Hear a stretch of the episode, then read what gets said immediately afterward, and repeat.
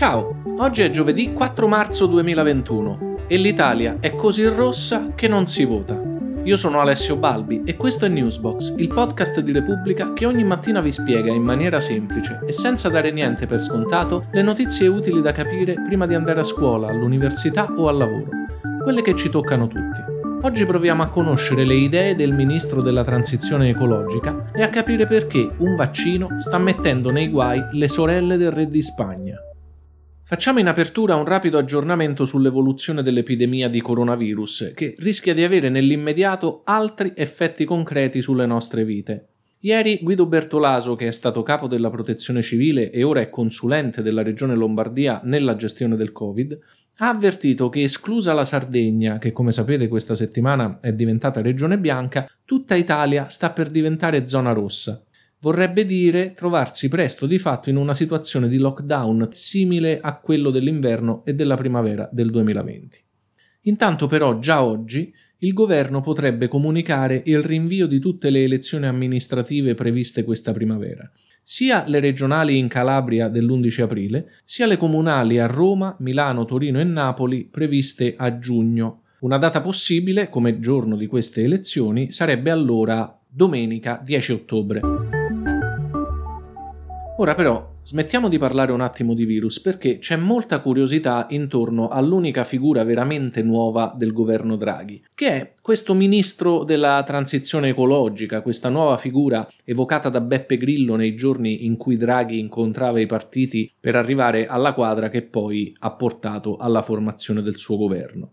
Il ministro della transizione ecologica, almeno su carta, è una sorta di super ministro che assomma competenze prese da vari altri ministeri, in particolare quello dell'ambiente e quello dello sviluppo economico. A questo incarico importantissimo Draghi ha chiamato Roberto Cingolani, che è un fisico con una lunga carriera universitaria e in alcune importanti aziende.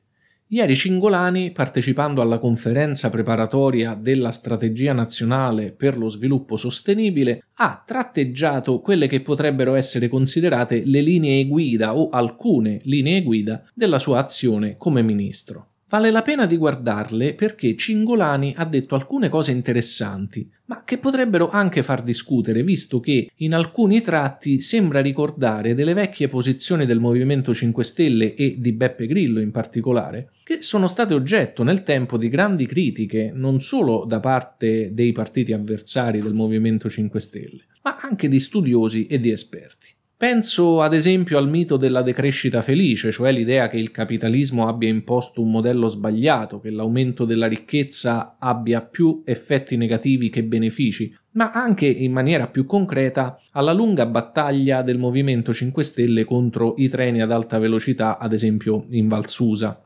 Cingolani non è andato così nel dettaglio, ma ha enunciato alcuni principi, anzi alcuni rischi. Ad esempio ha detto che il digitale e la digitalizzazione che sono dipinti come la soluzione a tutti i problemi hanno un impatto ambientale superiore a quello del trasporto aereo. Oppure ha citato la statistica sulla biomassa, quella secondo cui, fatto 100 il peso di tutti gli animali selvatici della Terra, gli uomini pesano 300 e gli animali allevati dall'uomo 700, a testimonianza di una insostenibile alterazione dell'ecosistema introdotta proprio dalle attività umane. Cingolani stesso ha detto di non avere ricette pronte per affrontare un tema così complesso, ma presto comunque osserviamo dovrà averle, avendo la responsabilità di un ministero così importante. Però Cingolani ha fatto un esempio che chiama di nuovo in causa uomini e animali. Mangiare troppa carne, ha detto, fa male alla salute. Allevare animali per mangiarli richiede sei volte più acqua che coltivare le stesse quantità di proteine vegetali. E quindi cambiare dieta è una transizione, appunto, che permette di migliorare la salute degli uomini e quella del pianeta. Parola di ministro della transizione ecologica. E ora parliamo di nuovo in qualche modo di virus, ma per la seconda volta questa settimana su Newsbox torniamo soprattutto a parlare di famiglie reali che non se la passano benissimo, in particolare oggi della famiglia reale spagnola. Succede che mentre la Spagna combatte con un'ondata violentissima di Covid e, come tutti i paesi europei, ha difficoltà negli approvvigionamenti dei vaccini, la principessa Elena e la principessa Cristina di Borbone, che sono le sorelle del re di Spagna Felipe, si sono fatte vaccinare ad Abu Dhabi dove vive il padre, l'ex re Juan Carlos. Le due principesse si sono giustificate dicendo che il vaccino è stato loro offerto affinché possano andare ad Abu Dhabi in sicurezza a trovare il padre tutte le volte che vogliono. Ma in Spagna l'indignazione è fortissima, sia nella politica che nell'opinione pubblica, perché le due principesse, per età e per ruolo, non avevano diritto a ricevere il vaccino adesso. La parabola della monarchia spagnola è interessante e sorprendente se pensate che i Borbone erano tra i reali più rispettati e amati fino a pochissimi anni fa. L'ex re Juan Carlos fu personalmente il garante e il simbolo della velocissima transizione della Spagna dalla dittatura fascista di Francisco Franco alla piena democrazia, un ruolo immortalato per sempre dal discorso che l'allora giovane re tenne in televisione il 23 febbraio 1981 quando i militari tentarono un colpo di Stato per ripristinare un regime autoritario.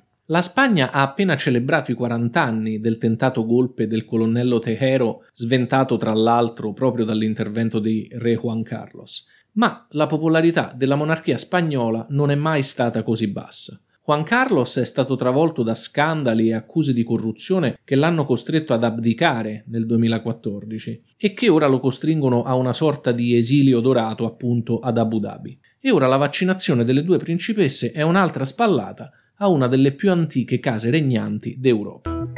E anche per oggi è tutto. Se avete domande mi trovate come sempre su Instagram e su TikTok, cercate Alessio Balbi, il mio nome.